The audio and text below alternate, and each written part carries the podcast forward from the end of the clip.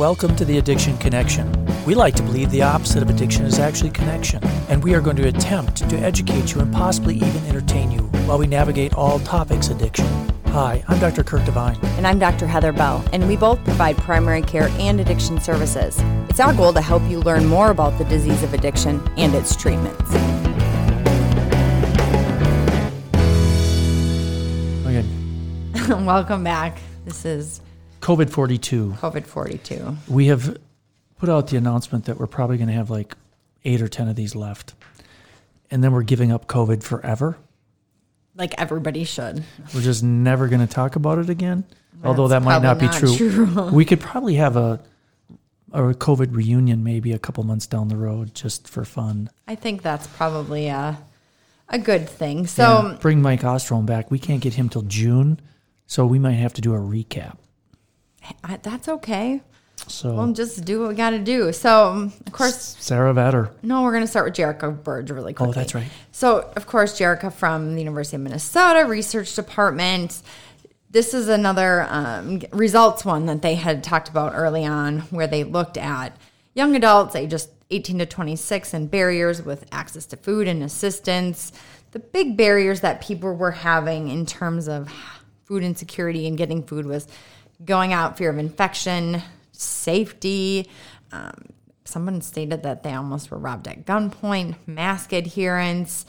Some people had troubles um, qualifying for assistance, uh, for food assistance, limited hours, discrimination, just all sorts of things like that, which was just another thing in a pandemic that people really didn't need to deal with. Yeah, let's get over it. Let's just end this whole thing. Meaning the pandemic. Yeah, I've had it. Yep. Anyway, so Sarah Vetter. Oh, Dr. Vetter, PhD, Assistant Director of Public Health Lab at MDH. What a great speaker she was. I actually made the comment this morning. I'm like, she's like brilliant and had a really fun personality. She did. And here's the thing this was like a nerd conference. I mean, she was talking about the most nerdy stuff, and uh, we didn't lose anybody. We had over 200 people on, and it was just, But she made nerd things easy and fun. Yeah. Which is, I mean, that right there. yeah, I felt like a total nerd when I was done because I was so excited about this talk. Okay. Scares me. So she starts started with what drives a viral mutation. Like, why are we even? Oh, so I guess the today's topic is talking about the COVID variants that have now crept in. So, what drives when viruses mutate and variants happen? So, And obviously, you know, it's just like anything. The more times it happens, the more times things go wrong. And so for mutations, the more replications you have, the more errors. She talked a little bit about how in human cells, the you know the replication of the cells is slower. And this is crazy if you think it from a replication standpoint, that these viruses can replicate, uh, you know, thousands and millions of times per hour. That would tire me out. Right about you, versus like mammal cells once a year. it's like, sorry, I'm busy replicating for hours at a time. Right. So, anyway, a lot of mutations or errors actually can have an ecological advantage. Um, so, yeah, how fast though is SARS CoV 2 mutating? It's actually mutating kind of slowly, which is a good thing. And she talked about how mutation rate is driven. It's driven by a number of things the frequency of replication, the fidelity of replication. Like, is it, uh, I guess I'm trying to think of a great way to say it. How it, how the replication sticks to like the way it's supposed to happen versus kind of random replication. And then selective pressures, like is it, when it replicates, is that one that can survive? Correct. So, uh, really amazing stuff. And I think that uh, you know it's it's slower than influenza. I think that was interesting that it's like half the rate of influenza. and a quarter of the rate of HIV. So that to me was a little scary when you're looking at HIV, of course. Yeah, and she talked about the first variant that's been noted. That was well. Let me see if I can remember this off the top of my head. It was A614G, I think, was the first variant that was noted in January. And now it's built a whole family of Well, variants. that was the original. That was the original. That's not like a variant. That was the original SARS-CoV-2 that came from China. Well, it says it it was the first variant. No, no. That's, Am I messed up? That was the the first big variant noted was the B119 thing. The B117, excuse me. Yeah, the B117 from the UK. The original, they call it a variant, this whole A614G, but that's just the first version of SARS CoV 2 of this exact strain, which has caused this entire pandemic. Mm, I stand corrected. I, I know. So, of course, uh, that South African variant is now present in a couple of dozen countries. California variant circulating. Uh, you know, of course, the Brazilian one is actually showing up in Minnesota. First one. Isn't that great? There you go. But why are the variants of concern? Um, is because they can affect transmission, how fast the, the virus can move around. They can affect the disease severity, the ability to diagnose the disease, the way we can treat it with the therapeutics. It also can impact the vaccine. So these are huge topics. One thing we want to focus on is this whole where do the mutations often happen is at this receptor binding domain. Um, so the spike protein is what binds to um, The cell. the cell that interacts with the cell. So that's where they're focusing because that's where it's going to have the most impact on all these things I just mentioned, you know, versus who really cares what happens to the capsid or the outer layer of the virus. That's not really going to impact transmission, disease severity, and all of those things. Yeah, so that's usually where they're seeing it. And interestingly, we, we had asked her, well, you know, we had heard early on in the pandemic from a number of speakers that typically the variants are less virulent. Correct. So they Meaning- cause less severe disease. Correct. And is that still true? So, so far, the big things that they've seen where the UK, the South African, and the Brazil variants all have like a common denominator, if anybody cares, is the N501Y. That appears to have a role in transmission, meaning it's spreading more rapidly, but it's not seeming to cause more virulence, so more severe illness. Yeah, I thought it was interesting how uh, the variant comparisons. And if you look at the countries reporting these variants, the UK one is in 63 countries, uh, where the South African one is only in 26, Brazilian only in eight, and of course Minnesota was the first. And we're, we love to be first, Right. And we were the first to get the Brazilian. But it was a person who like traveled from Brazil. yeah, so, So- it's pretty clear. Right. And then the California one is only in one other country. So Right. So the South African and the Brazilian one actually have a different kind of variation, uh, mutation that seems more important for antibody binding, which could therefore at some point make monoclonal antibody treatment not as effective. Um, but these are all like seemings and possibilities. And so this is more, you know, impacting that whole um, treatment, not necessarily, again, the virulence. The one question I'd asked towards the end, so I'm going to totally deviate from the bullet points here, is: Stop. Did Okay, any of ahead. these have kind of a common denominator where the variant kind of came from? Like, even though there are all these different strains, a couple of them seem to come from immuno, immunocompromised patients is where they first identified the variant not saying that was for sure but that was where it was first identified so anyway mm, interesting. so I, I go back to the virulence because i kind of interrupted you but this is a huge thing that even the news yesterday they talked about oh my gosh these variants are here and it increases severity and increases transmission and that's just not yeah. true And you know, of course, the big concern has been: do these variants react well with the vaccine? Are we still going to be protected? And there's been a lot of information that's come out about that. And basically, she said that the antibodies don't have to be perfect. You just got to have a lot of them, mm-hmm. and they just—it's kind of like a gang tackle. You know, you you'll jump on these, uh, s- they'll attach to these things and and kill them by their numbers, and maybe they're not a perfect fit, but you still win. correct That was kind of a sports analogy. I don't know if you picked up on that. i did Okay. So really, bottom line of these four variants, the really the bad thing is just the increased transmission, not the severity.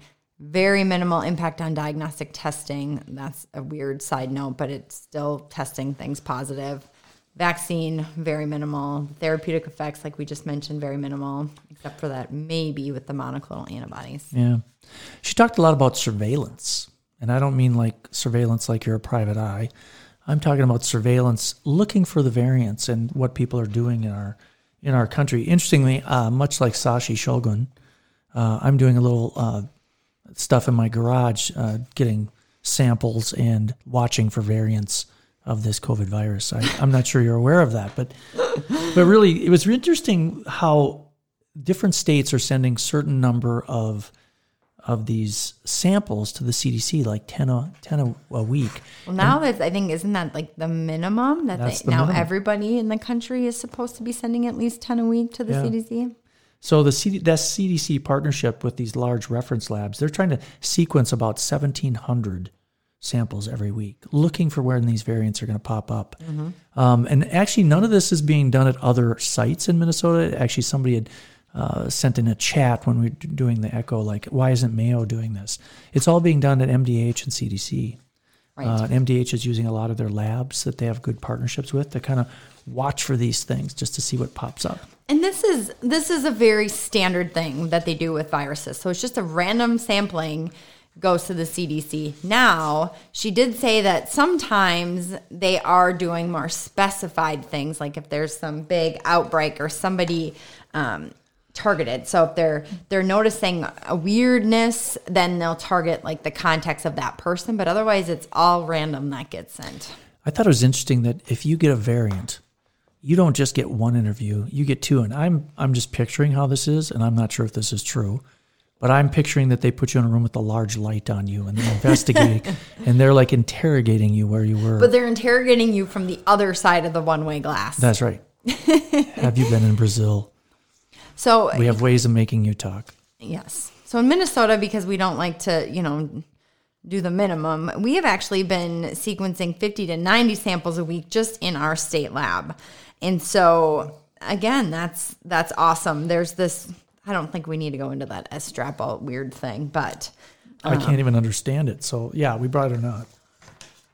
Yes. Um, I will. They did actually, though, you know, kind of one of their own yay is that they were able to find this B117 a few weeks ago before anybody had even anticipated it hit our state and area based on this surveillance that Minnesota's been doing. So I think as people who live in Minnesota, most people listening to this do. I think 90% of our listeners are Minnesota residents.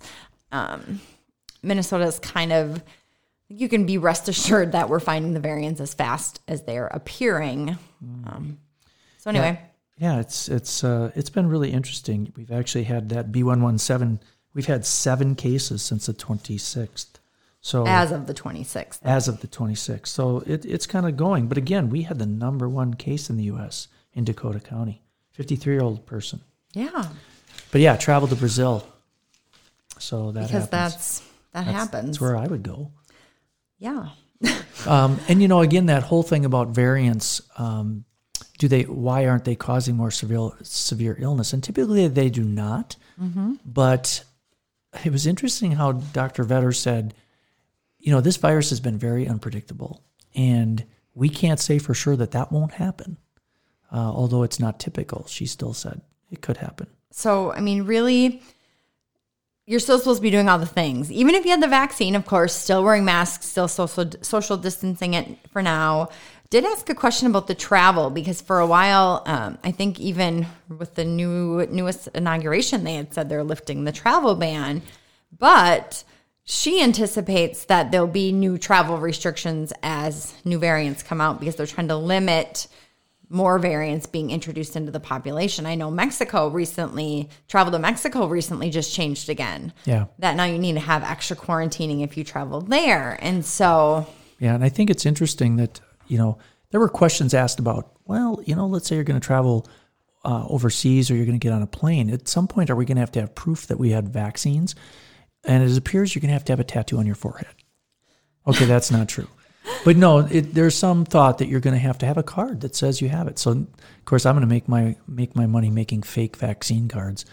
Um, yeah, there was a lot on the news about that last night. Really? Fake, well, not the tattoo or the, the fake vaccine cards, but people like making fake vaccines. Oh, they're way ahead of me. it- yeah, sorry. So this this kind of uh, then overlaps the whole vaccine question. Is this is how vaccines you know evolve? Think about influenza. You have to get a booster every year, and that's because of a variant and changes in the actual virus. And so, how long is this COVID vaccine that we're getting gonna last? We don't know yet. Um, but that you know the Pfizer, the Moderna, which are both mRNA vaccines those are easy to modify to adjust for variants. So Are you going to need boosters? Probably. How often? Who knows? How many? Who knows? Um, at this point, but the good news is, is right now the vaccine does appear to be effective against the current variants that we know about. Um, basically, I think her bottom line with the vaccine is hopefully that we'll get enough people vaccinated in herd immunity that will stop this whole thing and get rid of it, kind of like smallpox. I'm not sure. You probably did not see the email that we got later this afternoon. Uh, there was a study done, and I believe it's NIH. I could be wrong, but they said 95% of people still have uh, recognition of the COVID virus eight months after they had the disease. And so they feel that there's some immunity eight months. That's cool. I was going to send that to you and I forgot, or I wanted to act like I knew I said something that you did not know. But shouldn't we have more information like 10 months later? Because, I mean, it started in March in our country. No, Anyway. we don't want to rush it. so So, anyway, I think this was it was a super great talk. helpful. Yeah, we begged her to maybe come back as one of our last 10 talks, and hopefully, towards the end of our COVID Echo, we will have her back one more time. And again, if you want to get on the COVID Echo, uh, you can get a hold of Katie Stengel. No, go to the MAFP website. The Okay, M- Minnesota Academy of Family Practice. if you go to the MAFP.org backslash COVID 19 echo, you can register. And that's where you need to go anyway to get your free. CME. Ah, you know, it's funny because there was a call about how the COVID echoes were doing in the country, and a lot of people are having trouble getting people on, but we just continue to get two or three hundred people every week. So it's a great talk uh, every week. We got a lot of good speakers coming up. So please come back on, and you know, hopefully, um, we'll go out with a bang There you go. and finish. Don't necessarily know what's happening next week. So stay tuned. It could be a surprise echo of COVID, or you can listen to Kurt and I pretend we know what we're talking about. Yeah, we'll just make stuff up. All I might Well, be thank- reading a lot of journals this weekend. Yeah, well, thanks again for listening, and hopefully, we'll you'll be listening to us again next week. Uh, have a good evening, and we'll let Battle Eggs take it away.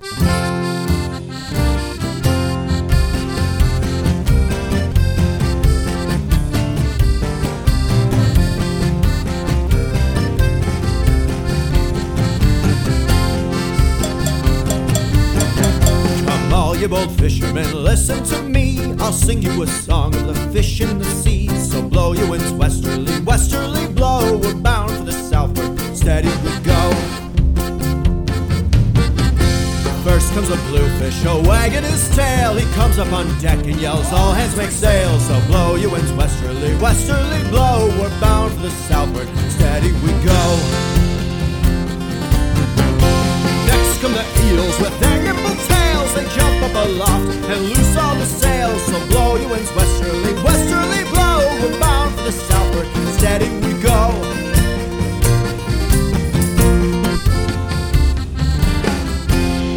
Comes the mackerel with his striped back. He flops up on bridge and yells, "For the main tack!" So blow you winds westerly, westerly blow. We're bound for the southward, steady we go.